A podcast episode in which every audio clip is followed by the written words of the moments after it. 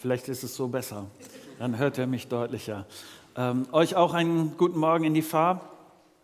Und ähm, ich will nur sagen, wenn das hier, vielleicht sollte ich das kurz in die Fahr er erklären, wir haben es richtig gut warm hier. Ähm, wenn ihr denkt, das ist für mich grenzwertig, ich will nur kurz erwähnen, unten im Bistro wird das auch übertragen. Und es geht ein paar Grad kühler. Also wenn das für dich echt eine Herausforderung ist, mach das gerne. Ähm, unten ist dann auch eine Möglichkeit. Gut, dass ich jetzt nicht alleine hier oben sitzen darf. Das ist äh, richtig klasse. Ich möchte äh, kurz mit euch zwei Sachen teilen, ähm, die für uns und für die nächsten Wochen wichtig sind. Das eine ist, äh, dass wir als Gemeinde in einem längeren Prozess gewesen sind, ähm, abzuwägen, ähm, ob wir äh, Verstärkung bekommen, ob wir einen nächsten Pastor einstellen können. Ähm, Nils geht ja, das habt ihr mitgekriegt, äh, beziehungsweise heute ist der letzte Tag seines Dienstes. Er ist zusammen mit den BU-Kids äh, im Norden und die haben dort viel Spaß, glaube ich, hoffe ich. Ähm, und ähm, wir haben uns als Mitglieder der Gemeinde zusammengesetzt und ähm, ich kann euch das jetzt sagen, weil die Wahlkommission bis kurz vorm Gottesdienst beziehungsweise kurz in den Gottesdienst reingetagt hat und hat mir zugeflüstert, dass wir tatsächlich ähm, Nico, unseren Sohn, äh, jetzt ab 1.9. anstellen werden. Von daher äh, bin ich, ich bin sehr froh darüber, dass es, äh, äh, das ist für uns als Team auch ein größerer Prozess. Ich weiß nicht, äh, ähm, ich, ihr habt ja ein bisschen Zeit, ihr, ihr seid ja. Ähm, das ist auch für mich als Pastor ein sehr ungewöhnlicher Prozess, weil, sagen wir, wir haben den, die Gemeinde gegründet und ich habe bis vor vier Jahren alleine gearbeitet dann kam Nils dazu. Und jetzt sagen wir, ab 1.9. habe ich auf einmal vier Leute, die Vollzeit außer mir mit hier in der Gemeinde beschäftigt sind. Das gab es noch nie, das ist völlig irre. Das stellt mein Arbeitskonzept bisher, wie ich gearbeitet habe, völlig auf den Kopf. Von daher betet gerne für Weisheit für mich, dass ich das, ich muss mich als Pastor neu erfinden und äh, das mache ich aber gerne. Das ist für mich eine schöne Herausforderung ähm, und ich hoffe, dass es einfach auch für uns als Gemeinde äh, eine gute Entwicklung ist. Äh, das ist das eine. Das andere ist, dass es äh, unten Flyer gibt. Die gibt es bei uns hier unten auf dem Infotisch und gibt es bei euch in der Fahr auch auf eurem Infotisch. In den nächsten Wochen werden wir uns näher beschäftigen mit dem ersten Johannesbrief. Und ich bin deshalb sehr ähm, gespannt darauf, weil nur, dass ihr eine Idee habt, warum es diesen ersten Johannesbrief gibt, ähm, sagen wir, die Zeit der Augenzeugen ähm, ist irgendwann zu Ende gegangen. Die, die das mit Jesus live mitbekommen haben, die ihm live zugehört haben, die die Wunder gesehen haben und all das. Und der erste Johannesbrief ist ein Ausdruck davon, ähm, was ähm, die zweite Generation dann gefragt hat. Also die Leute, die nicht mehr live dabei waren, die gesagt haben, ist das wirklich vertrauenswürdig? Was von dem hat Jesus wirklich gesagt? Und was ist der Kern von dem, was christlicher Glaube wirklich bedeutet? Das ist das, womit sich der erste Johannesbrief auseinandersetzt. Und es betrifft mich. Ich war damals nicht dabei. Es betrifft dich. Du warst auch damals nicht dabei. Von daher sind das oft sehr ähnliche Fragen, die, glaube ich, uns betreffen. Ähm, wenn du jemanden weißt, den das auch interessiert, weil er auch nicht dabei war, haha, ähm, äh, nimm unten gerne den Flyer mit und wenn es für dich nur die Erinnerung ist daran, dass, äh, dass dieser, ähm, diese Predigtreihe kommt, ab nächsten Sonntag ist es dann soweit. Lange Rede, kurzer Sinn. Ich würde gerne mit uns beten und dann einsteigen in den Text von heute Morgen.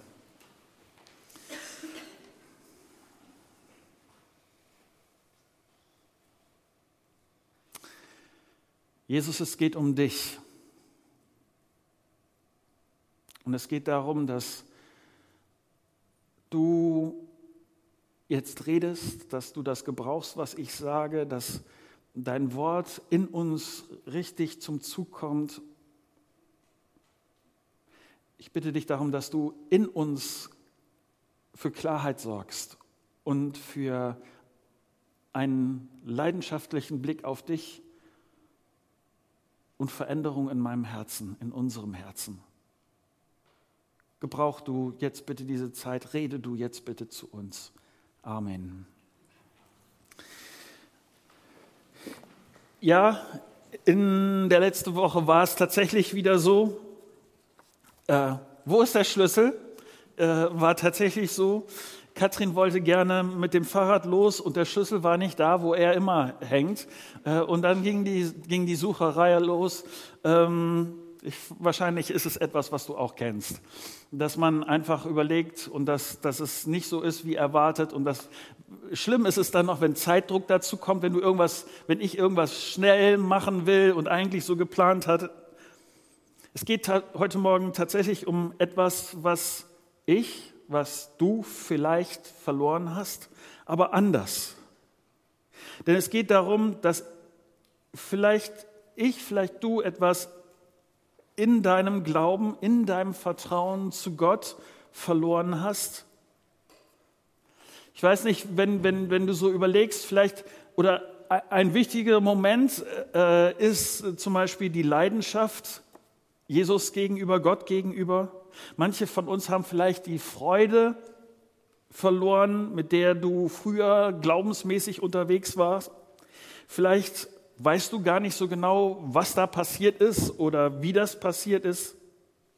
Vielleicht hattest du mal einen, einen richtig starken, stabilen Glauben, eine klare Perspektive auf Gott. Du hast gebetet und, und gebetet und du hast Gott um bestimmte Sachen gebeten, die nicht vielleicht gar nicht eingetreten sind und du hast geglaubt, dass Gott große Dinge tun kann, aber es ist ganz anders geworden und es, es hat dein Glauben, dein Vertrauen Gott gegenüber angeditscht.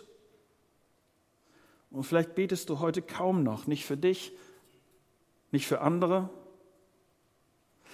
Vielleicht gibt es so einen Moment, wo du sagst, wenn ich ehrlich bin,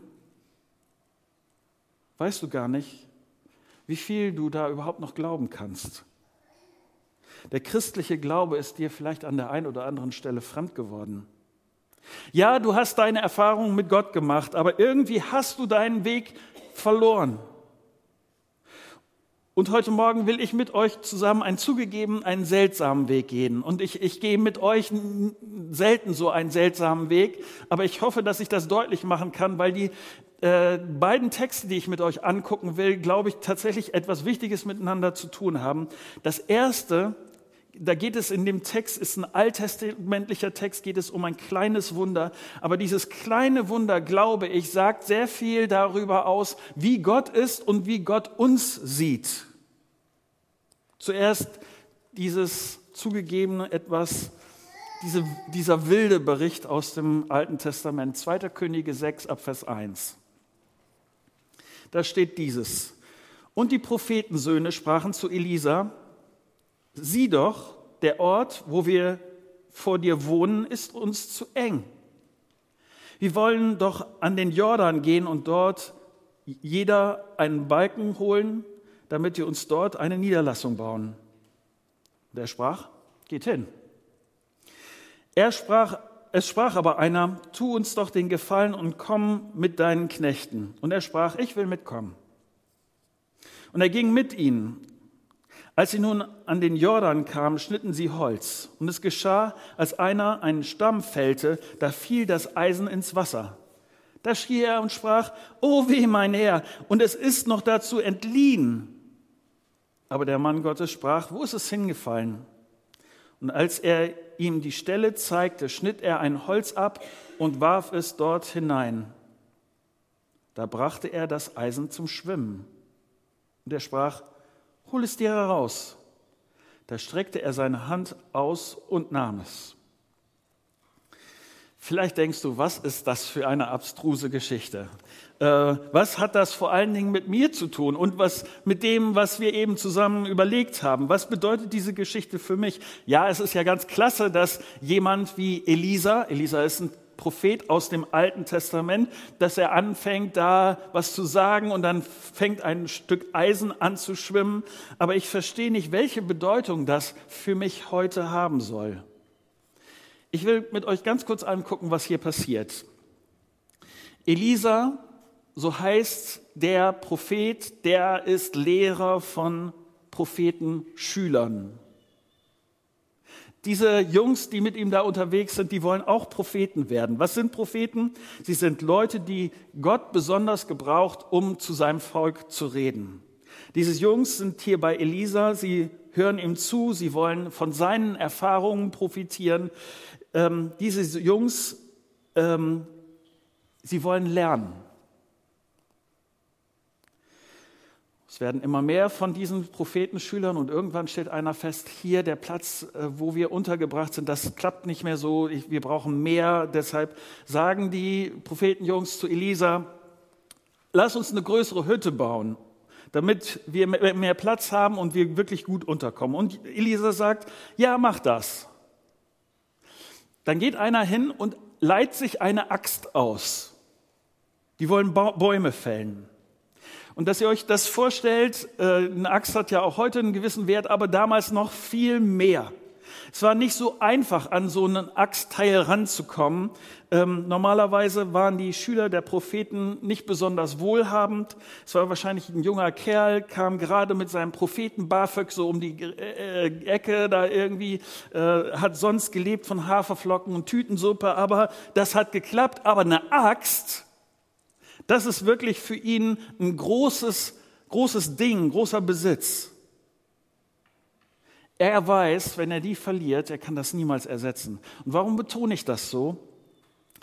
der Kerl hier jetzt, wo er in dem Moment, wo er merkt, er holt aus und macht so einen Schwung, um richtig ordentlich zuzulangen und das, der, der, der Kopf fliegt vom Stiel und er verschwindet irgendwo im Wasser, der weiß, dieses Ding kann ich nie wieder gut machen. Ich habe das Geld nicht, es, das wird nicht klappen, ich bin echt verratzt. Am Ende. Und dieser Prophet ist der Prophetenjünger ist in Not und Gott greift durch Elisa ein und hilft ihm. Durch einen durch dieses Wunder ist, sagen wir, ja, es ist nicht die große Weltgeschichte verändert worden, das ist jetzt für uns äh, nicht groß weiter erheblich. Es geht aber darum, dass, die, dass das Leben dieses einfachen Prophetenschülers verändert worden ist und dass dieser erstaunliche Gott so wunderbar ist, dass das Leben dieses einfachen Prophetenschülers ihm so wichtig ist, dass er so ein erstaunliches Wunder tut und sein Problem in Ordnung gibt, äh, bringt.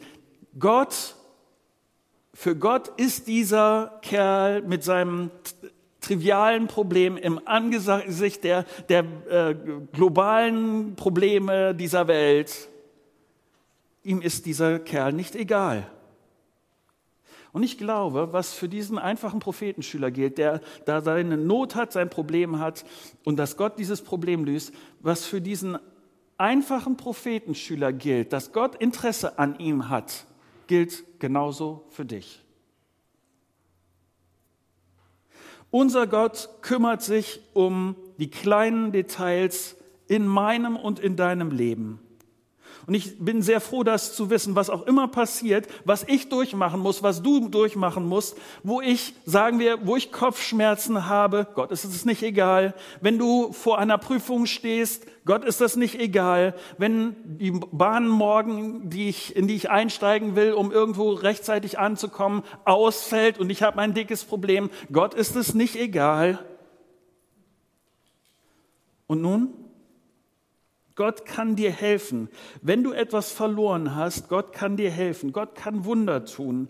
Das ist für ihn überhaupt kein Problem.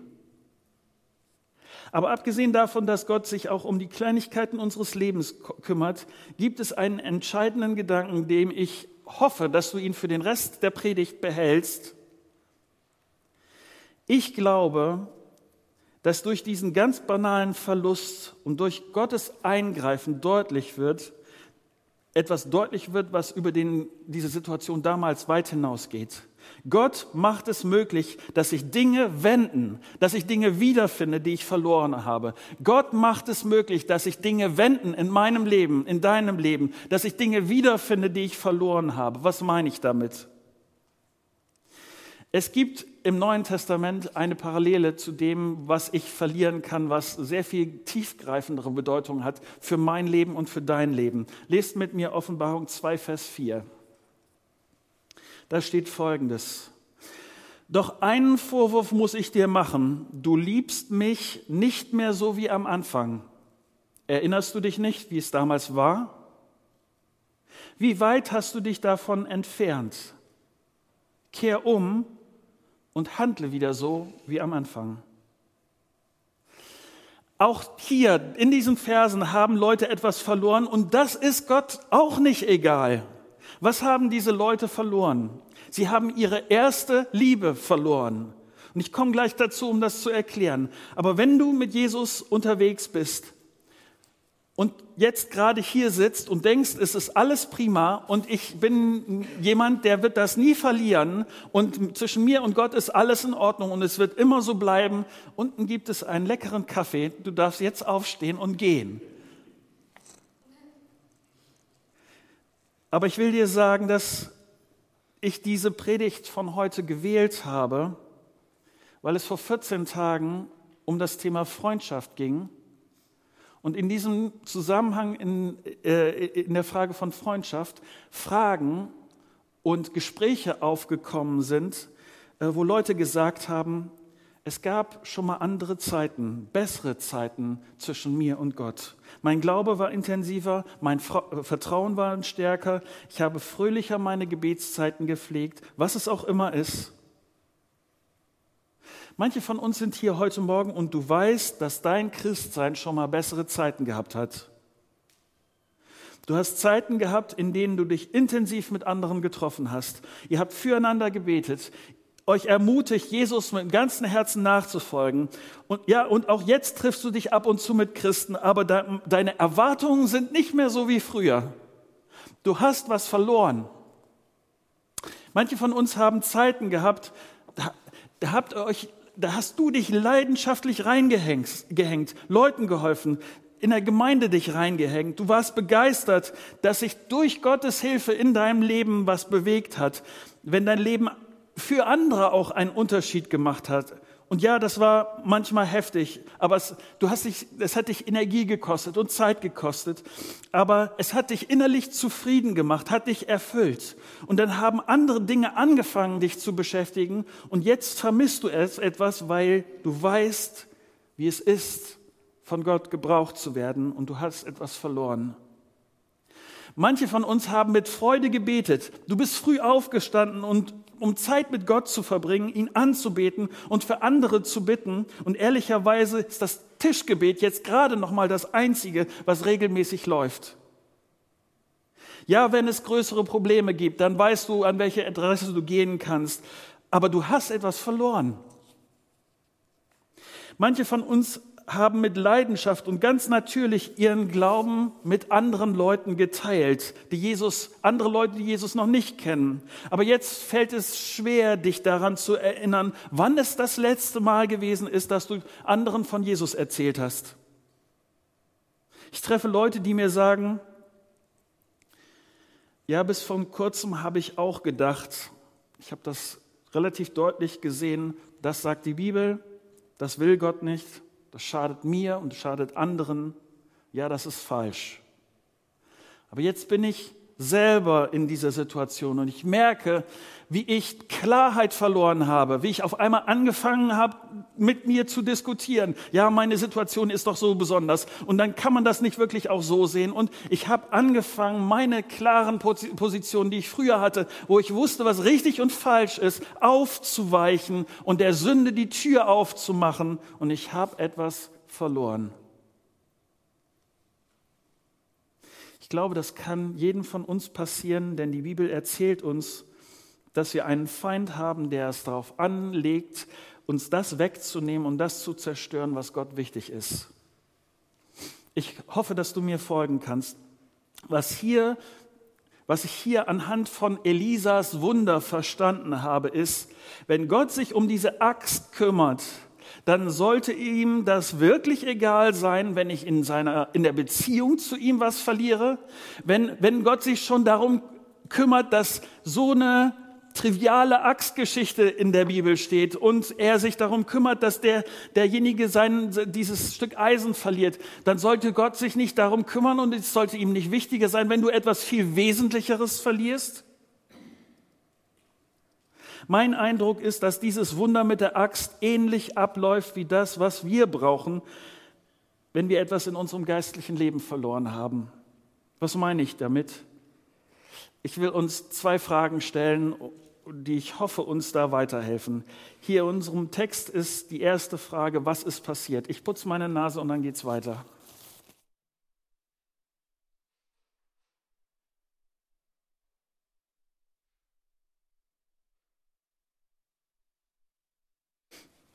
Denn die erste Frage ist, wo habe ich es verloren? Ich will diesen Text zugegebenermaßen nicht überstrapazieren, aber weil der Rest der Bibel genau das Gleiche sagt, gibt es hier eine spannende Parallele. Hier äh, in dem alttestamentlichen Text stand, aber der Mann Gottes, also Elisa, sprach, zeig mir, wo die Axt hingefallen ist. Wohin ist es gefallen? Was hier Elisa sagt, ist, erinnere dich, wo ist diese Axt hingefallen? Wo ist sie reingefallen? Was ist passiert? Ganz praktisch ist diese Frage, wo ist das Problem? Oder anders, im neutestamentlichen Text hier in Offenbarung heißt es, erinnerst du dich nicht, wie es damals war? Woher bist du gekommen? Was ist passiert? Wo ist das Problem? Zurück zum Ausgangspunkt. Ich muss wieder dahin, wo ich etwas verloren habe. Wo ist die Ursache meiner Entwicklung? Wo habe ich meine Leidenschaft verloren? Wo habe ich meine Liebe, meine Freude, meine Hingabe? Wo habe ich mein Vertrauen verloren? Und dieser Blick dahin, woher ich gekommen bin, der, Weg, der Blick, wo ich es verloren habe, ist entscheidend. Ihr seid schlaue Leute. Wenn du zurückblickst, dann kannst du wahrscheinlich sagen, ich erinnere mich schon an der einen oder anderen Stelle, wo ich die falsche Abbiegung genommen habe. Ich habe Einfluss von Leuten auf mein Leben zugelassen, die mich von Gott weggezogen haben. Ich habe mich auf falsche Beziehungen eingelassen. Oder etwas, was viele Christen in ihrem geistlichen Leben zerstört ist, ich habe es einfach laufen lassen. Ich habe hab mir mit der Beziehung zu Jesus keine Mühe gegeben. Weißt du, was in, in, in, jeder, in, in jeder Beziehung passiert, wenn man sich keine Mühe gibt? Ja, damals habe ich mir Zeit genommen und ich habe gebetet, mir hat es geholfen, das regelmäßig zu tun. Und jetzt? Ja, ich habe die Bibel gelesen, sogar mit Freunden zusammen. Und jetzt? Ja, ich habe von meinen Finanzen abgegeben und jetzt? Und du fragst dich, warum die Anbetung Gottes egal geworden ist oder warum es dir so schwer fällt, Jesus zu vertrauen. Es war einmal dein Leben, aber es ist es nicht mehr. Ich war am Puls der Gemeinde, gehörte zu einer kleinen Gruppe. Ich war da offen und andere waren offen mit mir. Leute durften mir sagen, was ihnen in meinem Leben auffiel. Und jetzt? Was ist passiert? das ist wahrscheinlich bei dir völlig anders. Ich weiß nicht, ob du gerade frisch mit, ähm, mit Jesus unterwegs bist, aber das, was mir immer wieder auffällt mit Leuten, die schon länger mit Jesus unterwegs sind, wie sehr sie von guten alten Zeiten erzählen. Und ich finde das so schade. Schön für die guten alten Zeiten. Aber ich hoffe, dass deine guten Zeiten jetzt sind, wo du jetzt mit Jesus unterwegs bist und wo du davon erzählen kannst, was du jetzt mit Jesus erlebst. Wo hast du es verloren?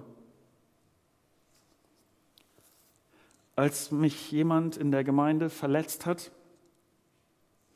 als Bitterkeit in mein Leben einzog, als die Sünde nicht bekannt wurde, als ich nicht mein Problem geklärt habe, wo habe ich es verloren? Meine zweite Frage ist, wie bekomme ich es wieder?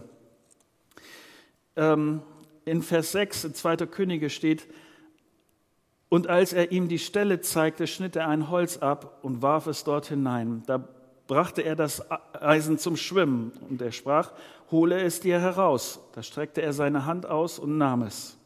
Das, was Elisa hier sagt, ist, hol es dir raus. Mit Gottes Hilfe, hol es dir raus. Nimm zurück, was du verloren hast. Ergreif das. Beweg dich. Greif dahin. Nur Gott kann dieses Eisenteil zum Schwimmen bringen. Oder im übertragenen Sinn, Gott tut alles, was ich für meine Beziehung zu ihm brauche. Gott tut alles, damit meine Beziehung zu ihm von tiefer Liebe geprägt ist. Die Wunder, die mein kaputtes Herz braucht, wird er tun. Aber ich bin dran, das schwimmende Eisen zu nehmen. Gott möchte, dass ich das nehme, was ich verloren habe. Gott bringt es in meine Reichweite und ich nehme es. Ja, und in dem Moment, wo du denkst, vielleicht gibt es einen Weg zurück, wird es in deinem Kopf eine zweite Stimme geben, die dir sagt, das klappt nie. Das hatten wir schon mal. Ich war schon mal in diesem Moment. Und so wird das nie was werden. Du bist zu lange, zu weit weg gewesen. Du hast zu viel falsch gemacht. Du hast dich mit deinem Christsein zu lange so gequält. Es wird nie wieder in Reichweite kommen. Ich glaube, dass dieser Bericht von Elisas Wunder dir weit mehr sagen will als das, was damals passiert ist. Dieser Bericht sagt etwas über Gott und sagt etwas über uns Menschen aus. Das Erstaunliche oder das, was dieser Text damals sagen will, ist, bei Gott ist es nie zu spät. Es gibt, der, äh, dieser Prophetenschüler hat gedacht, dieses Teil sehe ich nie wieder. Es gibt keine Chance. Bei Gott gibt es immer eine Chance. Es ist nie zu spät, das ernst zu nehmen, was Gott dir zugesagt hat. Es ist nie zu spät, sich ganz auf Gott einzulassen. Es ist es gibt bei Gott nie einen, du hast zu viel versagt. Gott tut das Wunder und er bringt dich in Reichweite und du solltest es rausnehmen. Tu das, was du tun kannst und vertraue auf Gott, dass er das tut, was du nicht tun kannst. Kann ich, kannst du einen Achskopf zum Schwimmen bringen? Nee, das kannst du nicht, kann ich auch nicht. Aber du kannst es nehmen, wenn Gott dir das in Reichweite bringt. Kannst du Glauben machen? Kannst du geistliches Leben, geistliche Leidenschaft machen?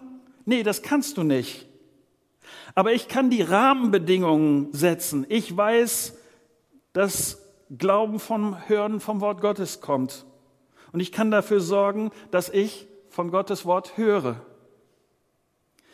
Gott lässt er ist derjenige, der dann den Glauben wachsen lässt. Ich weiß, dass Beziehung zu Gott von, vom Reden mit ihm lebt. Also kann ich mir, kann ich entscheiden, mir Zeit zur Stille zu nehmen und zu beten, selbst wenn ich mich nicht so fühle. Ich kann Gott loben und anbeten, selbst wenn ich mich nicht so fühle. Ich kann meinen Glauben mit anderen teilen, selbst wenn ich nicht alle Antworten auf die Fragen habe, selbst wenn ich mich nicht so fühle. Und ich suche die Zeit mit anderen, die glauben. Ich kann vom Rat anderer profitieren, die solche Zeit mit Jesus schon durchgestanden haben, die schon mir dieses Rausholen, dieses Zugreifen durchstanden haben. Ich frage sie und ich lerne von ihnen. Wie gesagt, im Neuen Testament hört sich das so an. Nochmal das aus Offenbarung 2. Du liebst mich nicht mehr so wie am Anfang. Erinnerst du dich nicht, wie es damals war? Wie weit hast du dich davon entfernt? Kehr um und handle wieder so wie am Anfang. Mit anderen Worten, ich sage Gott, es tut mir leid. Ich kehre um. Ich packe meine Lieblingssünde beim Kragen. Ich gehe meine Trägheit an, meine meine Gedanken der Minderwertigkeit oder was es auch immer ist. Ich kehre um. Und was? Handle wieder so wie am Anfang. Was, was war denn jetzt am Anfang? Am Anfang bei mir, beim Anfang der Beziehung der Leute, die mit Jesus gestartet sind, ist immer dieses, was am Anfang steht. Jesus, du liebst mich. Du hast dein Leben für mich gegeben. Ich hab's echt nicht verdient. Du bringst mein Leben in Ordnung. Wie klasse ist das denn? Wie gut bist du zu mir? Du rettest mich. Ich habe Vergebung. Ich kehre wieder zurück zum Kern des Evangeliums, der gute Nachricht von Gottes liebevollem Retten für mich verdorbenen Menschen. Das war meine Motivation am Anfang. Und ich hoffe, im Christsein, beim Christsein kann man sich mit vielen Randthemen beschäftigen. Wenn dieser Kern nicht immer wieder unser Anlaufpunkt ist, dass wir auf Jesus sehen, der aus Liebe zu mir am Kreuz hängt und der mein Leben in Ordnung bringt, wenn das nicht meine Kernmotivation ist, ähm, ich werde alles verlieren. Es wird sich mit vielen Randfragen und sowas äh, beschäftigen und das wird nicht, nicht, mich nicht geistlich in meiner Beziehung zu Gott weiterbringen. Meine Motivation soll bleiben, besser begreifen, wie gut Gott ist, besser zu verstehen, wie verdorben ich bin, besser begreifen, was das für ein Geschenk ist, dass dieser wunderbare Gott mich gerettet hat und mit mir leben will.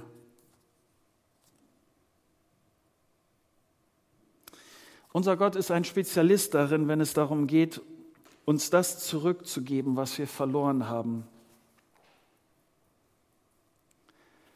Die Frage ist, ob du ihn lässt.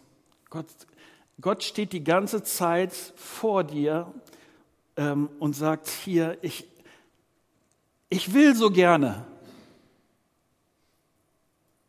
Ich, ich hoffe so sehr, dass du zurückkommst.